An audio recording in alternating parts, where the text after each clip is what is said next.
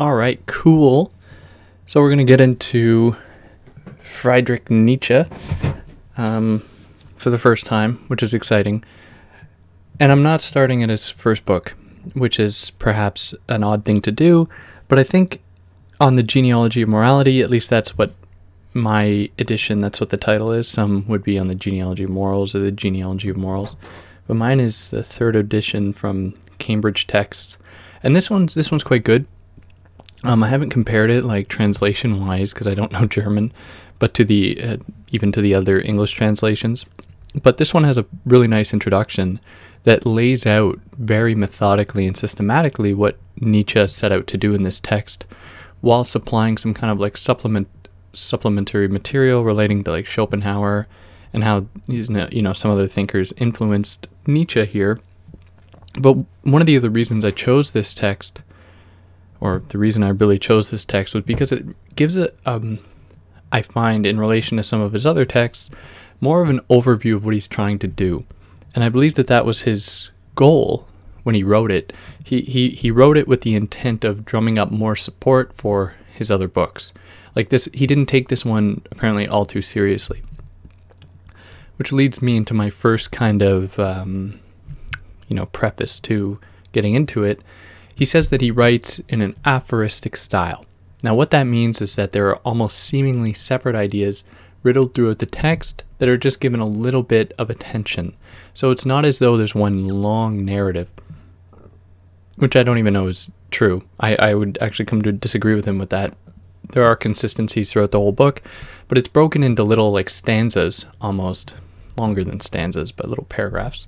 Um, which can make it at, at times a little bit um, disjointed. So it'll make it a little bit of a challenge for me to kind of work through methodically and to present it here, but you know, we'll do our best. Uh, but again, this is a I, th- I feel like a really good starting point for getting into Nietzsche's work. Um, and another good starting point, of course, would be his first book, uh, you know, The Birth of Tragedy, which is I find really accessible as well. But it's more of a specific kind of um, Nietzsche Nietzschean approach, which of course I'll get to at some point. But this one is a nice kind of overview of what he's trying to do. So a little note on the title, and it, it can be quite misleading, I think, um, on the genealogy of morality. So it's him kind of inputting a criticism against those people, what he calls, what he focuses on primarily as the English psychologists, as conducting a genealogy morality. Now, does that mean that Nietzsche is opposed to genealogy? Not quite. In fact, many people attribute this kind of genealogical method to him and how it influenced Foucault. Now, to understand genealogy, I think it would be good to turn to Foucault for a moment uh, and bring up a passage here from the Archaeology of Knowledge. So, in the Archaeology of Knowledge, Foucault says that genealogy deals with series of effective formation of discourse. It attempts to grasp it in its power of affirmation, by which I do not mean a power opposed to that of negation, but the power of constituting domains of objects in relation to which one can affirm or deny true or false propositions. So, embedded within the genealogical method, at least how I understand this, is the idea that what is being unearthed is not necessarily, and at another point in Foucault's text here, he says that it's not a search for origins, kind of transcendental historical facts, if you will, but are instead looking for the ways in which various um, parts played in forming, you know, our understanding of a, of a thing, right? And it's never really clear.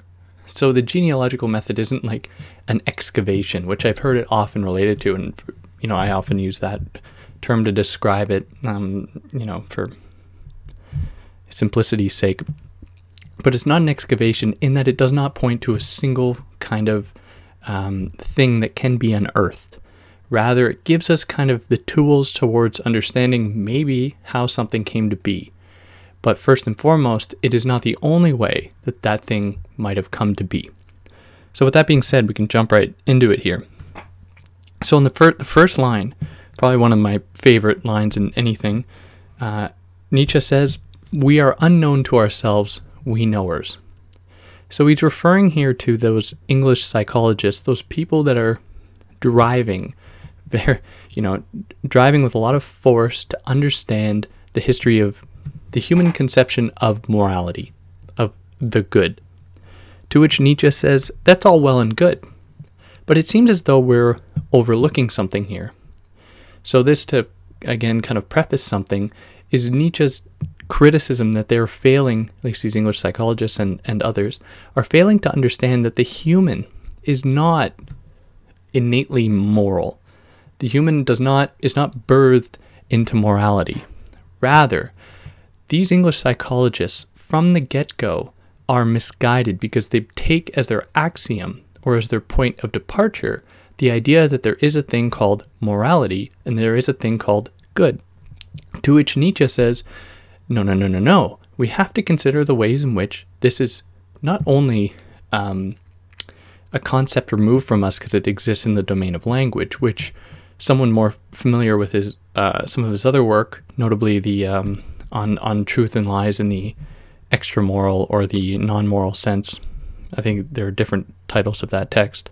Um, would point to the kind of uh, inability to fully communicate something given the arbitrary nature of language.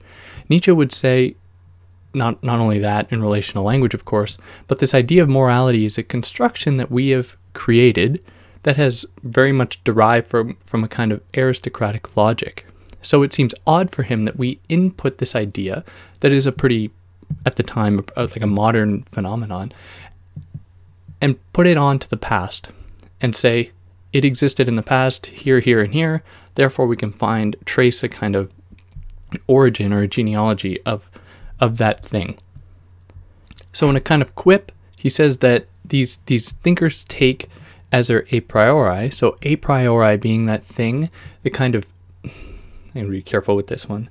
Um, the a priori is the idea that people, someone or people have arrived at through a kind of through through logical reasoning, and it is points to be a kind of universal truth where it can apply to everyone. So it has a it, you know coming out of Kant has a relationship to that categorical imperative where if you are unsure about something, you put it to the categorical imperative test and say, would everyone, you know, be okay with this?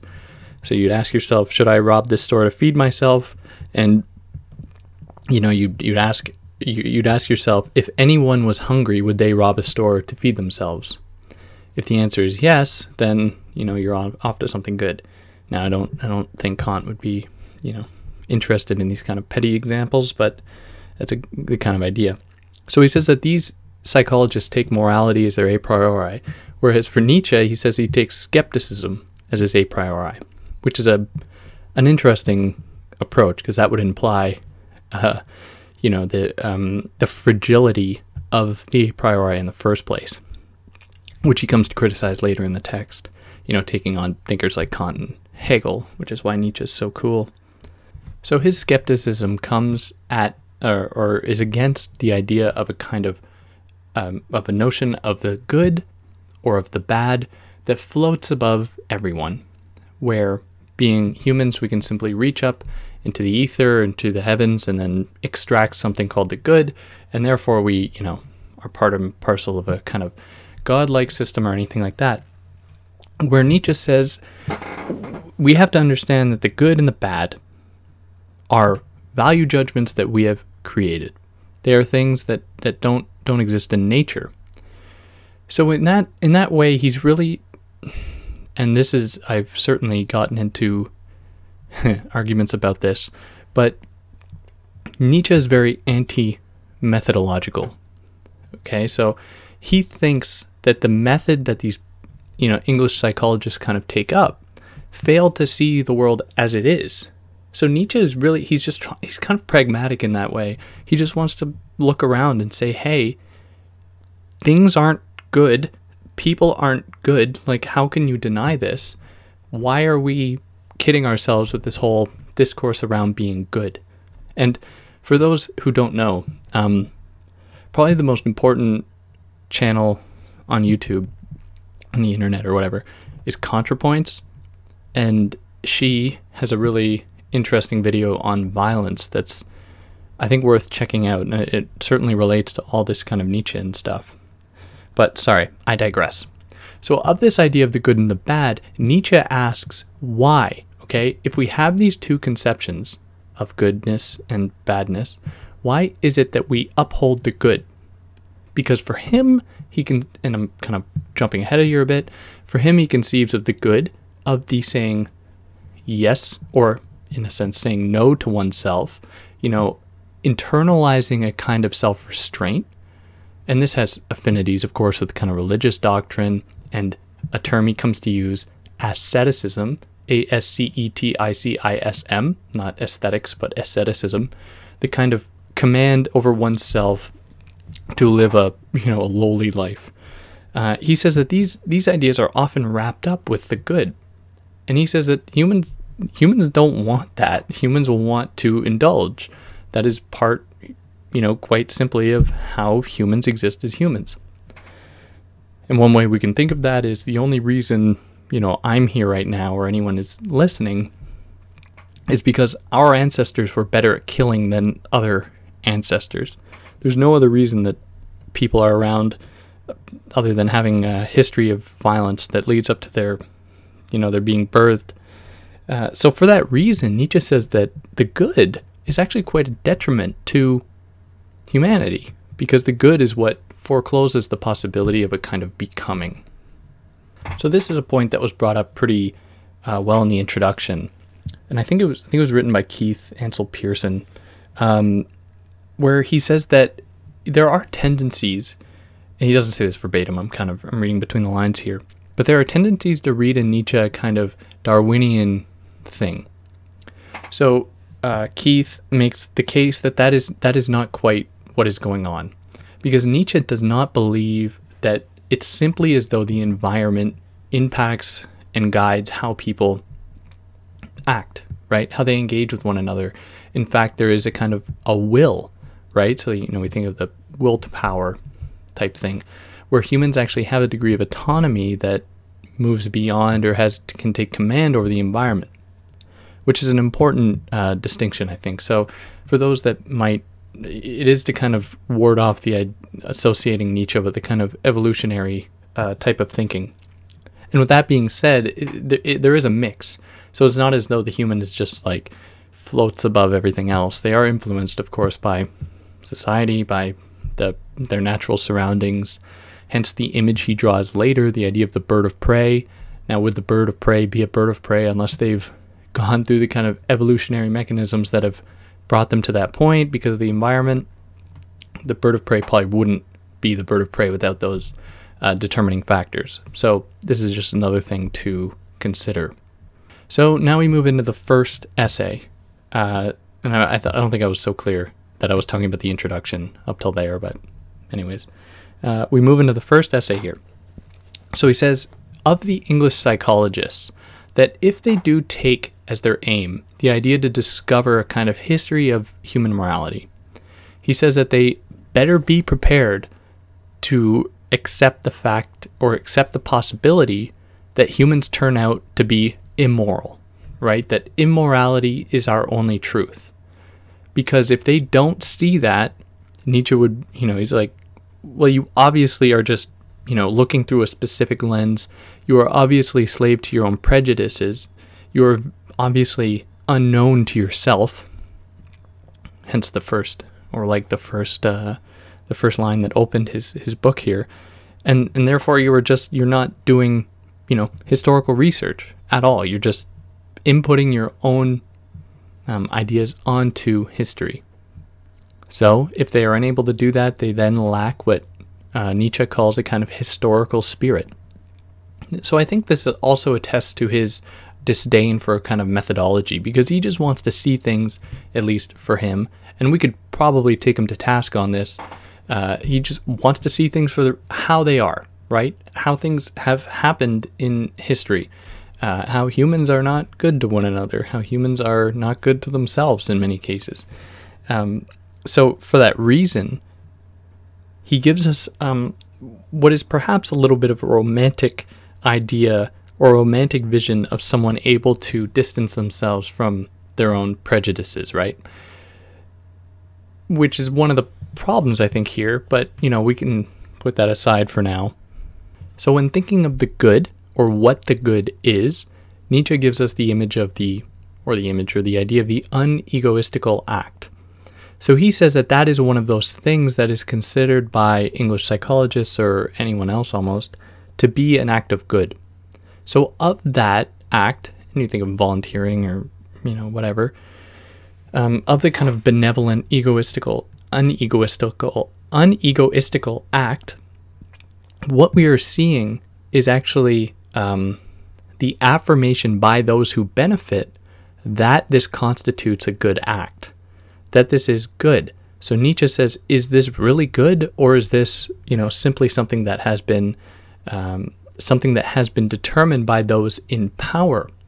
So here we, you know, we really see the influence that Nietzsche had on Foucault here, where he moves into this idea of uh, discourse, without using that word per se, um, and is talking about the way in which those who have power govern how other people consider various conceptions or concepts like the good and the bad.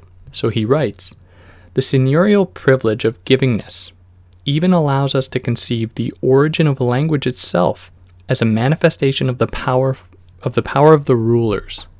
So language doesn't just exist in a bubble or vacuum, it is very much influenced by those that, you know, write the dictionary, write the history books about how we are to understand these various concepts, which I think is a very uh, interesting analysis. And, and at the time, for Nietzsche to be writing this, and the same kind of ideas echoed in his um, On Truth and Lies in the extra moral or non moral sense. He, he was really ahead of his time when it came to this, really anticipating the kind of um, post structuralist, quote unquote, uh, camp to come out of France. And I don't know why the Germans didn't really take this up afterwards, but the French did. There must be a reason for that. I just don't know why. So, of the good, speaking about the uh, way that language influences it, he says that this isn't him verbatim, but he says that etymologically, in many languages, the term good has its roots in the aristocratic class. So then he makes a distinction between two kinds of moralities. The one pushed by by the kind of uh, chivalric aristocrats and those from the priestly aristocrats. Now, this, okay, um, full disclosure, I do not understand this part. This is when he speaks about uh, the Jewish people as posing some kind of resistance to the advent of this idea called goodness.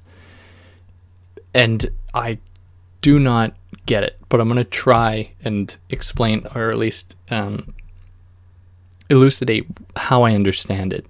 And I hope that for those listening, you could, you know, correct me on this. So he says that there was a kind of reversal in the way that the Jewish people responded to this kind of um, aristocratic concept of the good. So instead of considering the aristocratic class as being the, I guess, the pinnacle of goodness, he says that the Jewish people found a way to, you know, turn the tables a bit and to consider a kind of lowliness or a kind of um, um, the lower to, to consider the lower classes to be a sign of the good. Now, this was a way by which they opposed the monopoly held by the aristocratic classes on the thing called good. So it seems like Nietzsche is celebrating this, considering it to be a very, you know, certainly a good thing. But then he then it's he considers the way in which uh, Jesus was crucified and how the crucifixion of Jesus was a kind of was a kind of red herring, right? So this is where it gets a little bit problematic, and I worry about the anti-Semitism that could be in here, even though I've you know people have made it very clear ostensibly that um, there is no anti-Semitism here, but he locates the death of Jesus with uh, with Israel, like uh, with you know Israel wasn't really, but the the how it was the Jewish people putting Jesus to death, which is already problematic in itself, obviously when the Romans were responsible, but uh, here we have this this here. But he says that that moment turned the tides because it showed the world, kind of turned the tables on the world, uh, placing their targets or their sights on the wrong enemy, which was a strategy employed in order to um, kind of c- to confuse the world in a sense about what goodness was. And this opened the door, Nietzsche says, for a specific kind of love. Now, this, this whole idea, I really like. I was debating with myself whether or not I'd bring it up at all, but I thought it important because I just I just don't get it.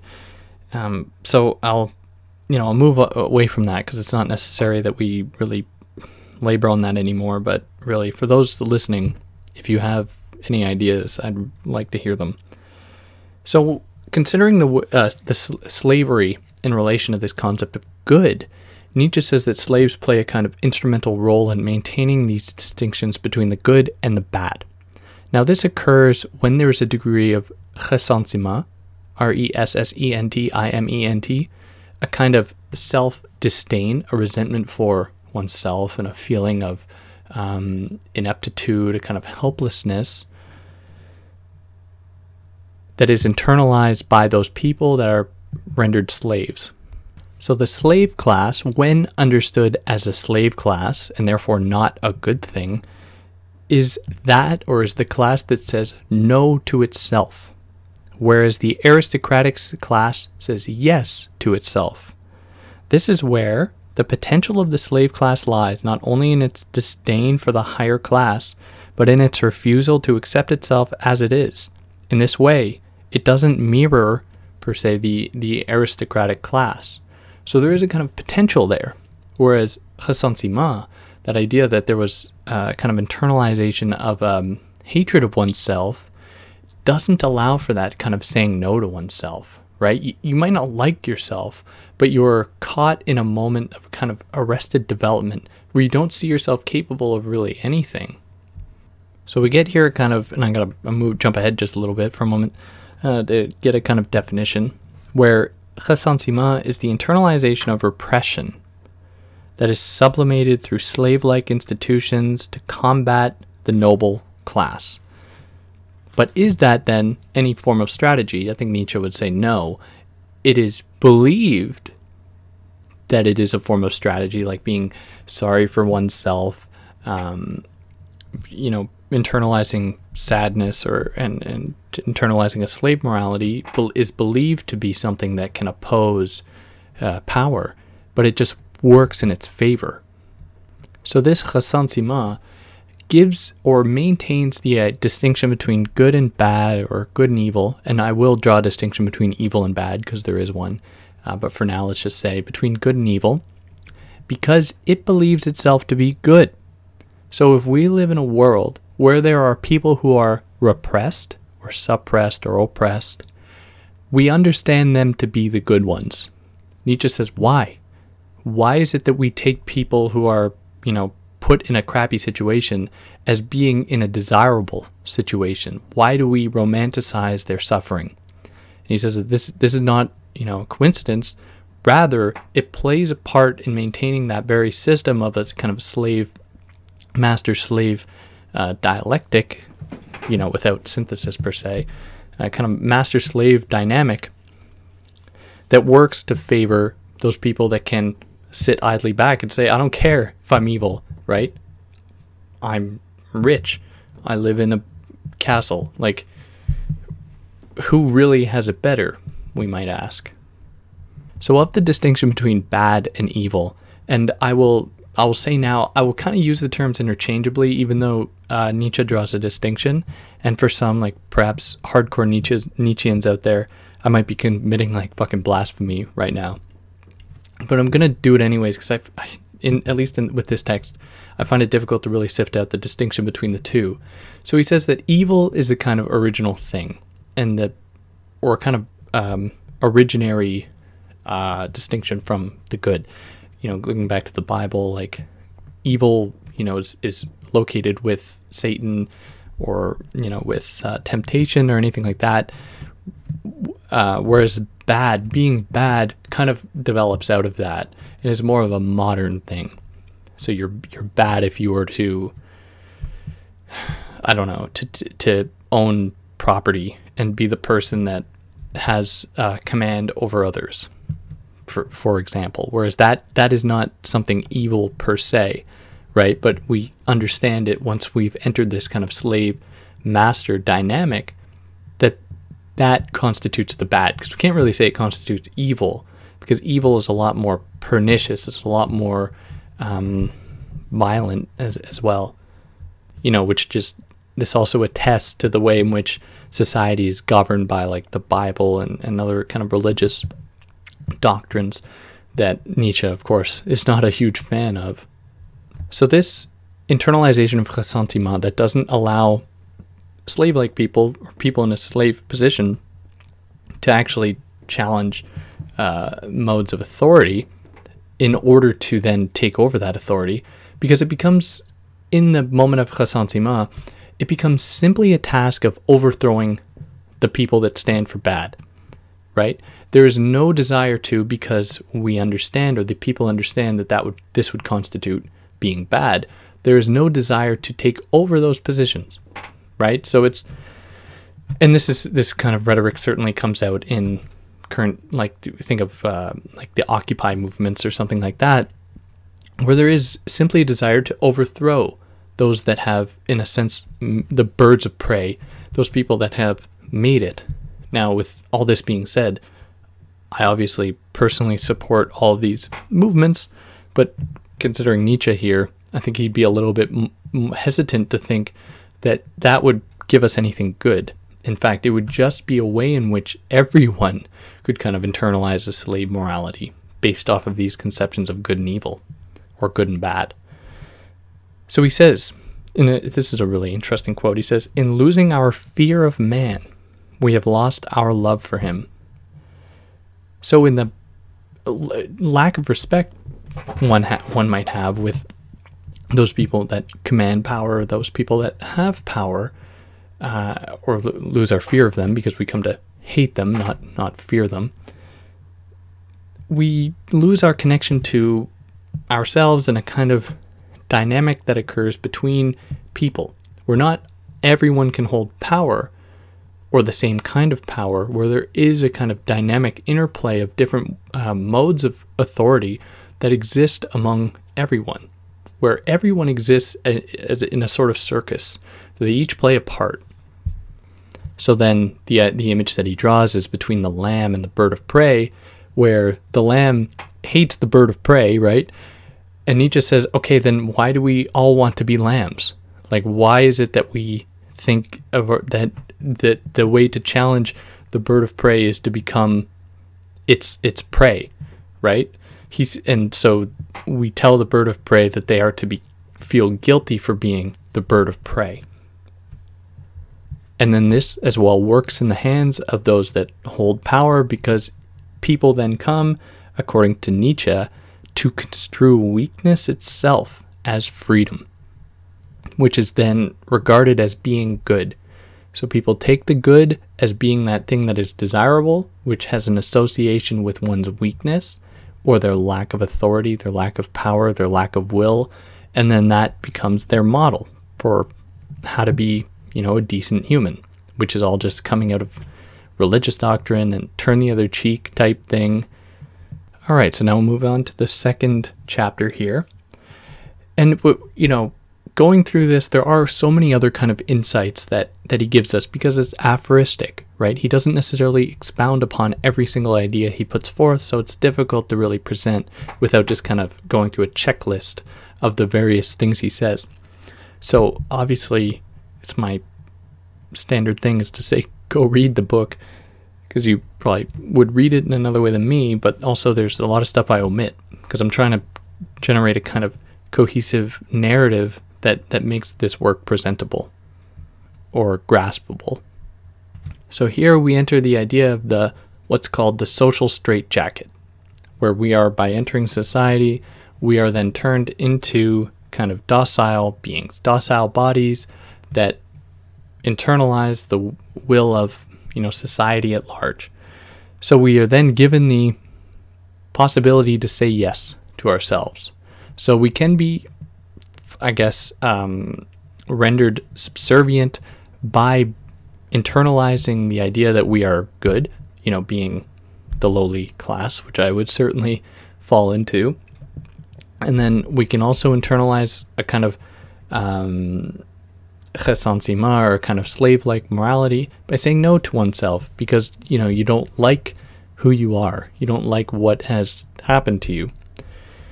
Now, and I want to make it as clear as possible. Like, of course, this doesn't, I don't think that this dissuades the possibility of things like revolt or revolution or anything like that, but it certainly gives us a way to um, question what these acts are for. Is it simply in the service of maintaining a sort of already, always already oppressive mode of good and bad or good and evil that will not actually propel us into a new system? Or will it just, you know, will it just do nothing for us? So I think that the, you know, Nietzsche gives us a nice roadmap or a nice way to become aware of our own s- subtle prejud- prejud- prejudices, my God, that surreptitiously, that kind of sneakily come into our being, right, and influence the way in which we perceive the world. Now, one of one of the ways that that happens, especially through this kind of social straitjacket, is us recognizing other humans as peers, you know, as people among other people, all on a kind of equal playing field. Which at first glance might appear like a good thing, you know, opening up the domain for a possible democratic system, which maybe it is, who knows. But Nietzsche is a little bit more skeptical, saying that we haven't just arrived at this position out of for nothing or from nothing. There was a lot of what he says blood and horror that brought us here.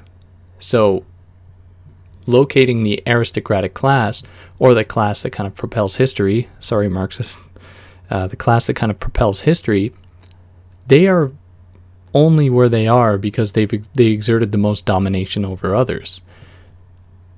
So for that reason, it is a system that is based off of, you know, the blood of others, the exclusion of others. So here he he gives us a kind of he moves into um, another kind of analysis to consider how people be, uh, internalize the idea that they are on an equal playing field with other people. So he says that the, the idea of guilt or the concept of guilt comes from the word debt. It has its its roots with the word debt, at least in the German, I believe. So this debtedness or indebtedness also has an affinity with um, the idea of community itself. So community, be the two words in that uh, come, which is from the Latin is um, is like w- being with, and then munity comes from munus, or the gift. And if we think back to Mauss, you know, we think of the idea of the gift as being something that it kind of opens up a perpetual debt, where you give something to someone, and then they are then expected to give you something greater I don't know, maybe equal or greater back. So there is a kind of perpetual indebtedness. So if we live in a society that tells us that we should be grateful at every moment for being propelled into a society that protects us from the burden of nature or the violence of nature or anything like that, we are put in a perpetual state of debt.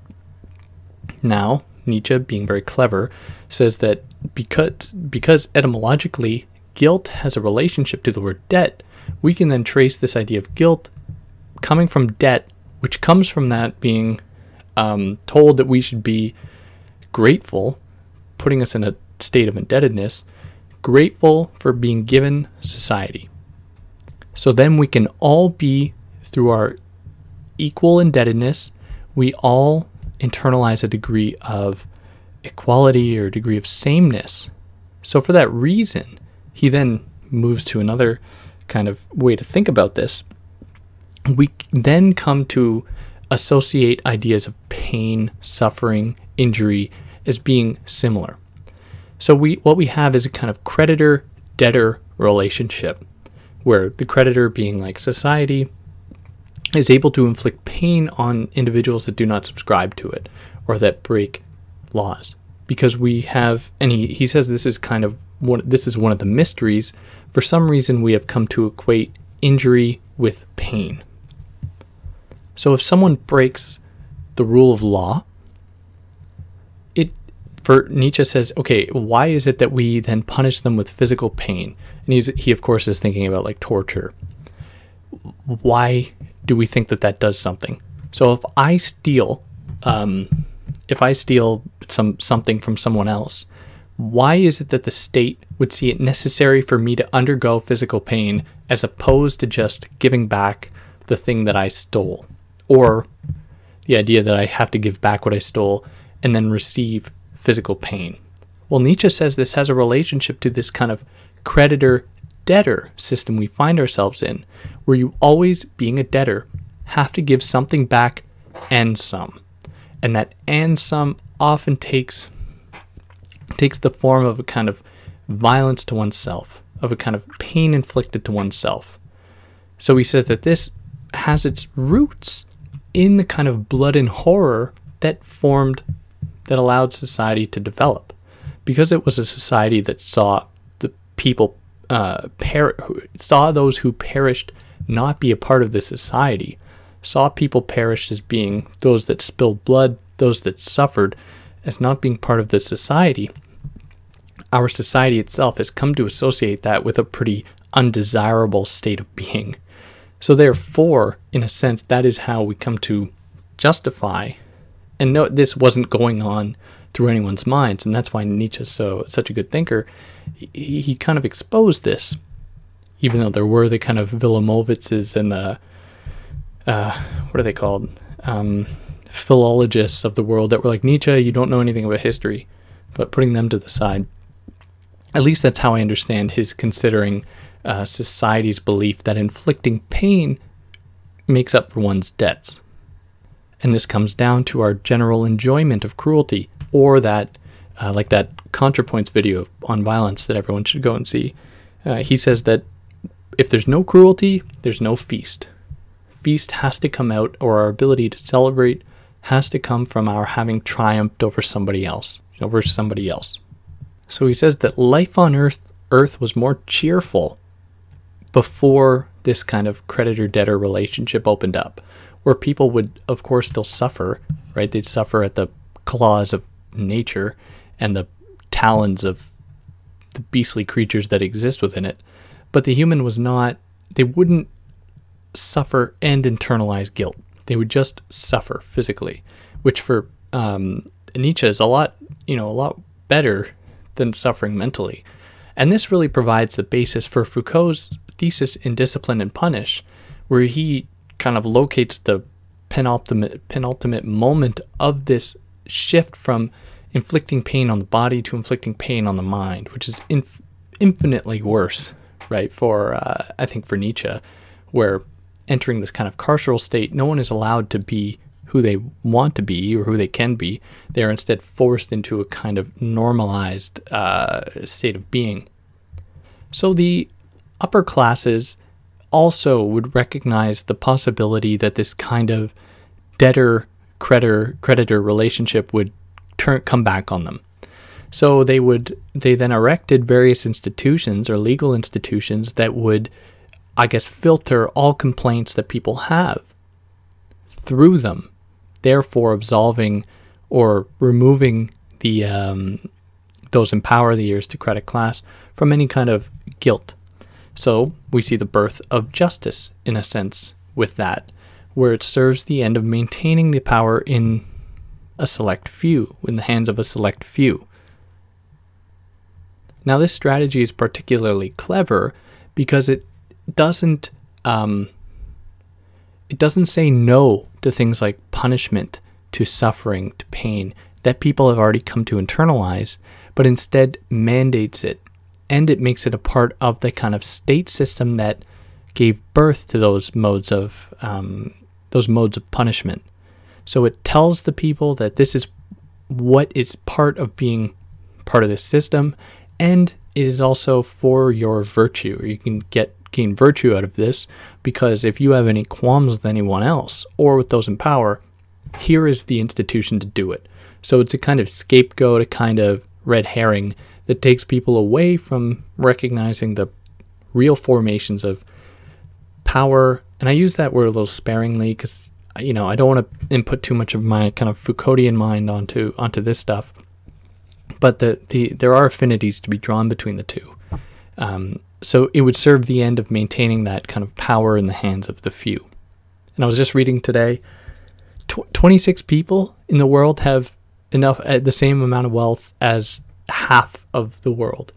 It's like how how many people like seven billion, probably seven and a half billion people on Earth. 26 have half, like three billion, three and a half billion people have the same amount of wealth as 26. Like Ugh, that's that's frustrating. That's revolution. Yeah, fuck Nietzsche. We could, you know, this is all this is do all this is doing is inhibiting us from taking to the streets and, you know, taking over, embracing our ressentiment, our shitty situation. But you know, I digress once again. So Nietzsche gives us two uh, definitions of punishment, or two kind of um, two components to it. There's permanence, which is the custom, the act, the drama, and then there's fluidity, which is its meaning, purpose, and expectation. So the how it is acted and for what justification. What entering uh, society does for us, and here he gives us another one of his kind of integral terms, is that it gives us it propels us into a kind of bad conscience. So by being propelled into a system of almost perpetual uh, peace and safety, supposedly, um, what we have or what we internalize is that bad conscience or that kind of fear of our own potential. Because we then turn the gaze inward and say, hey, I don't want to step out of line because everyone is looking at me here in a kind of panoptic uh, configuration. So that we have to, you know, I consider it to be a gift to be part of this system, and I don't want to screw that up. So, what this results in is man's sickness of man, or like the quote before, uh, by losing our fear of man, we lose our love for him. All man, man, him, him, man, man. There are no women here. Fuck women. Nietzsche didn't like women, but yeah, apparently I still entertain these ideas. Whatever. Well, actually, I think that might be important to expound on because, and that's one of my things. Like, too many people are prepared to um, uh, absolve Nietzsche of guilt, right? To uh, brush it aside as though using these kind of gendered this gendered language is just a coincidence, which I wholeheartedly disagree with. And here I'm gonna. Hopefully, some people will be mad with me, but fuck that. This is it's not really acceptable. And to be honest, I don't know what the German terms are. So I don't know if they are gendered terms eh, or if the translator just made them gendered. Um, so, you know, I'm also withholding judgment there. But Nietzsche said not great things about women in the past, or in the past, in some of his other texts. Kind of, he holds kind of romantic ideas about women that are just make me shake my head. It's just redonkulous. So, anyways, this bad conscience provides the possibility for the unegoistical person, again, that person that considers themselves to be good by being weak, they then internalize the bad conscience as a way to justify their being in that position. So this kind of internalization of guilt, right, has its has like far-reaching roots, and he does provide some other kind of historical examples that make it a little bit um, harder to follow than you know us just saying that it's society.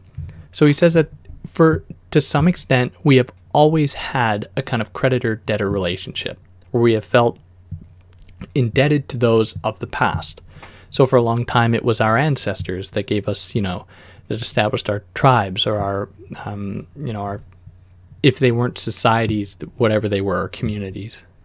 And then if we think of the Christian, uh, Christian dogma, like how we are uh, in, uh, eternally indebted to Jesus for giving himself over on the cross, which are all bad things, right? The, these things do not allow humans to engage in, in ways that they would want, but instead governs the way that they can be and exist in the world. So this this is when he says that atheism is one of those things that lessens the burden of guilt, because atheism does not attach us to some kind of um, transcendent point that we should be grateful for for giving us what we have. Atheism turn give, gives us that authority. It allows us to determine what we are and for what means. So for him, and this is one of his opinions, polytheism represents a less oppressive system than Christianity because there's not just like one God, right? So it, it might be like kind of a simulated degree of choice, but it is choice nevertheless, and you can associate with which gods you want. And the same applies to Hinduism, of course, where there's any, you know, you are expected to, in a sense, if you follow the, the that religion, um, to uh, locate yourself with particular gods. So monotheism for Nietzsche is a no, no, no, no, no. And then closing off this chapter, he says that the what he calls the man of the future, or kind of Oberman, will be the person that must conquer God. But what is more, they must also conquer nothingness. So there are very many people on, or just one that I ref- refuse to mention the name of, on the internet who proclaims to know Nietzsche and pr- spreads the word of Nietzsche, suggesting that Nietzsche is an advocate for religion and God and all these types of things. Whereas that is not the case because they believe that, or this person believes that if you get rid of God, then you enter a degree of nothingness, and what Nietzsche feared was nothingness. Nietzsche feared both.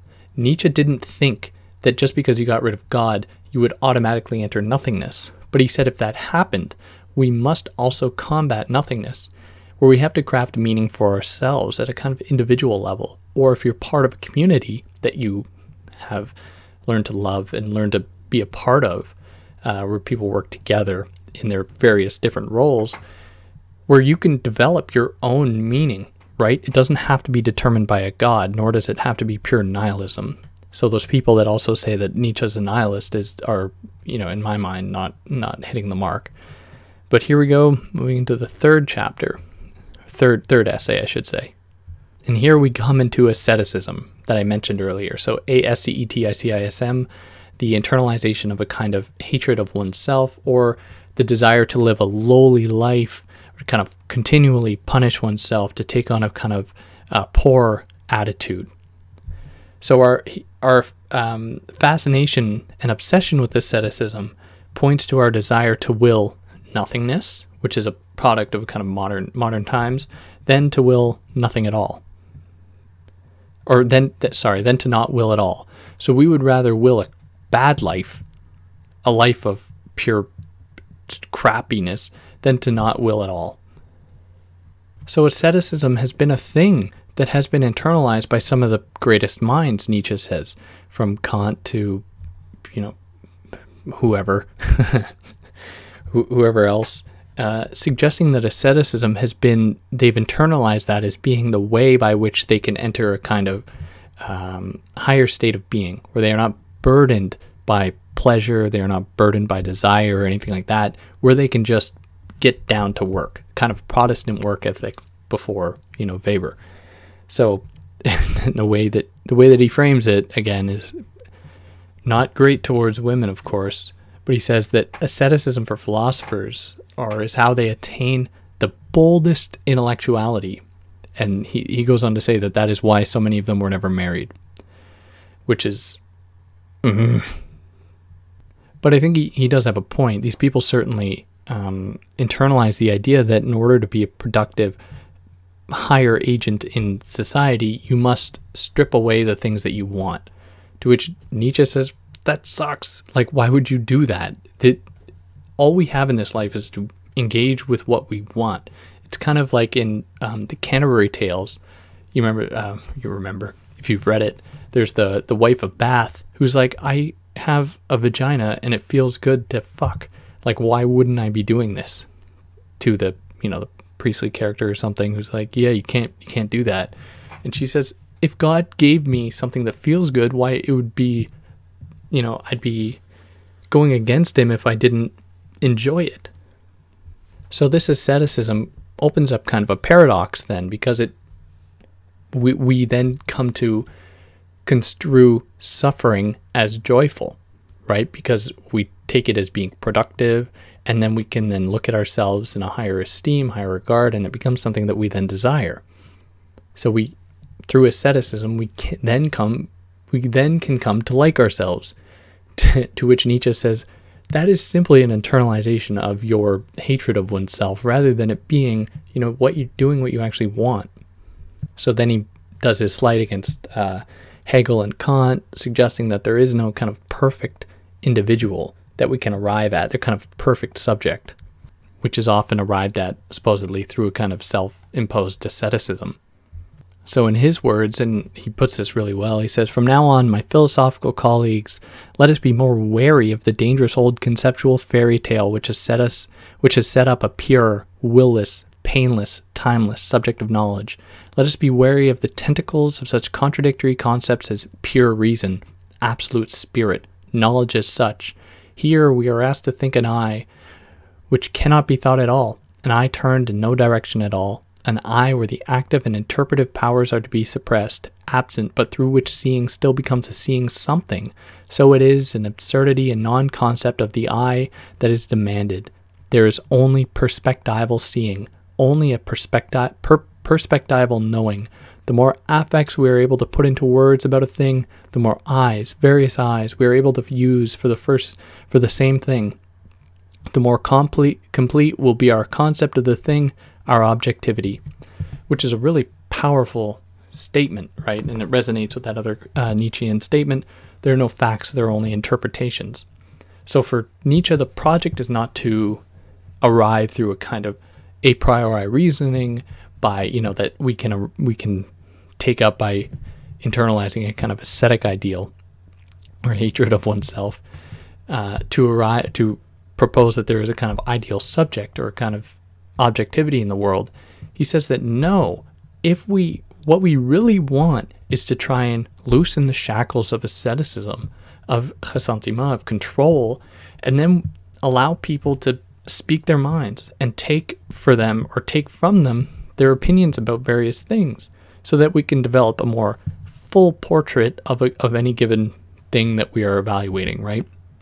Where we can have more eyes that are not influenced by authority, not influenced by power or anything like that, that can give us a better idea of what a thing is as opposed to just, you know, a few guys kind of reasoning these things out, which is, for Nietzsche, you'll never arrive at anything useful there. So, asceticism, he says, is a strategy employed by those who are undergoing a degenerating life. So, if your life is going in the crapper, you then say, well, I'm going to do X, Y, and Z. I'm really going to punish myself, get my shit together. You know, make my bed in the morning, like as though that is absurd. Um, and then I, I will be happy. I will be better. To which I think Nietzsche would say, no, that is simply your internalization of what is told of you, not what you actually want. We are unknown to ourselves, we knowers.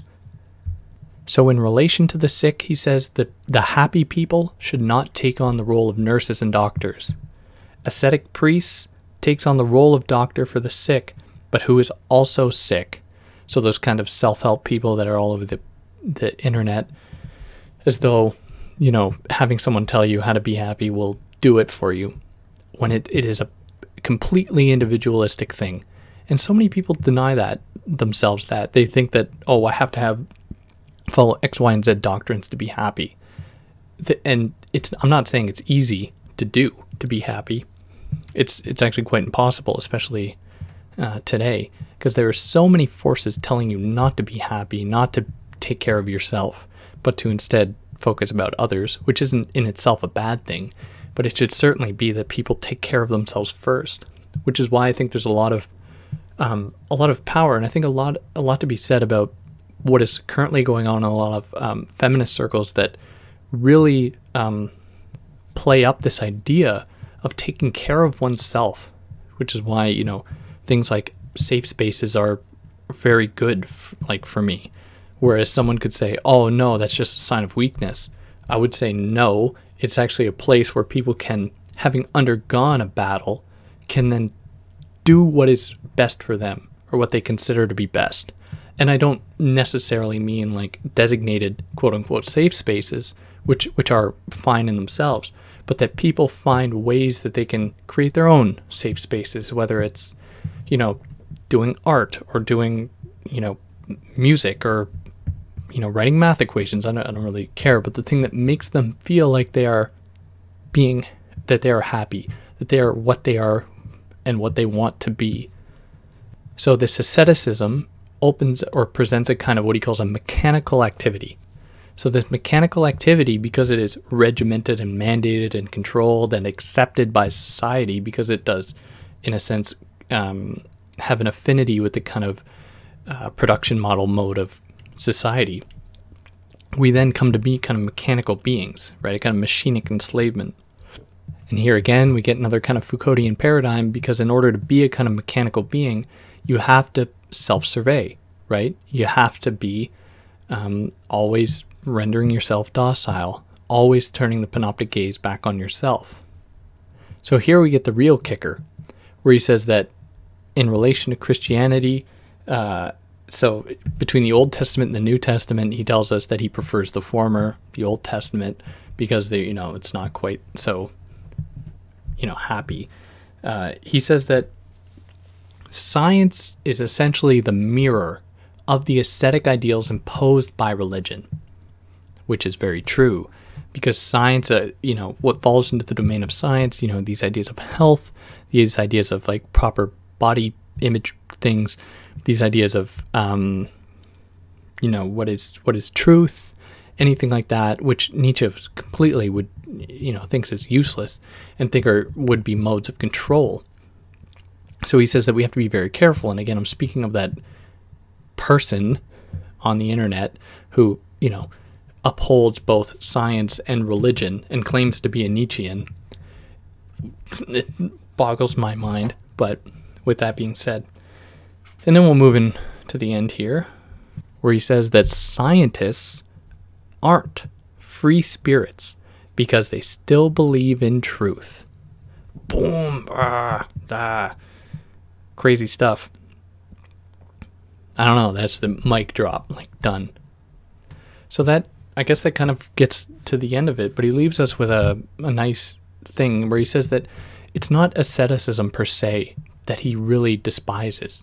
It's when it's an asceticism that is imposed upon someone, where if someone saw themselves or felt they really wanted to live like a kind of ascetic life, whatever that might look like, of course Nietzsche wouldn't have a problem with that. And uh, you know, even how I'm framing this, like as though we need the approval of Nietzsche and how we live through life, and that's why it's important to even take you know the people that tell us to take down our idols and take down our gods how we don't then lionize them and make them our idols and make them our gods. So he leaves us with a nice passage. He says, The meaninglessness of suffering, not the suffering, was a curse that has so far blanketed mankind, and the ascetic ideal offered man a meaning. So there is a kind of potentiality with it there. And I guess I kind of can kind of leave you with that. So for those that listened, thanks. I hope you got something out of it. I uh, I like this text. It's good stuff, and the version I have, uh, which is the third edition, as I said, for the Cambridge text and the history of political thought, has a couple of other essays attached to it. The um, Homer's contest and the Greek state, I think, or am I just lying? Um, yeah, Homer's contest and the Greek state, which are two nice essays from his early stuff. Uh, but yeah, Take care. If you got a problem, you know how to leave it.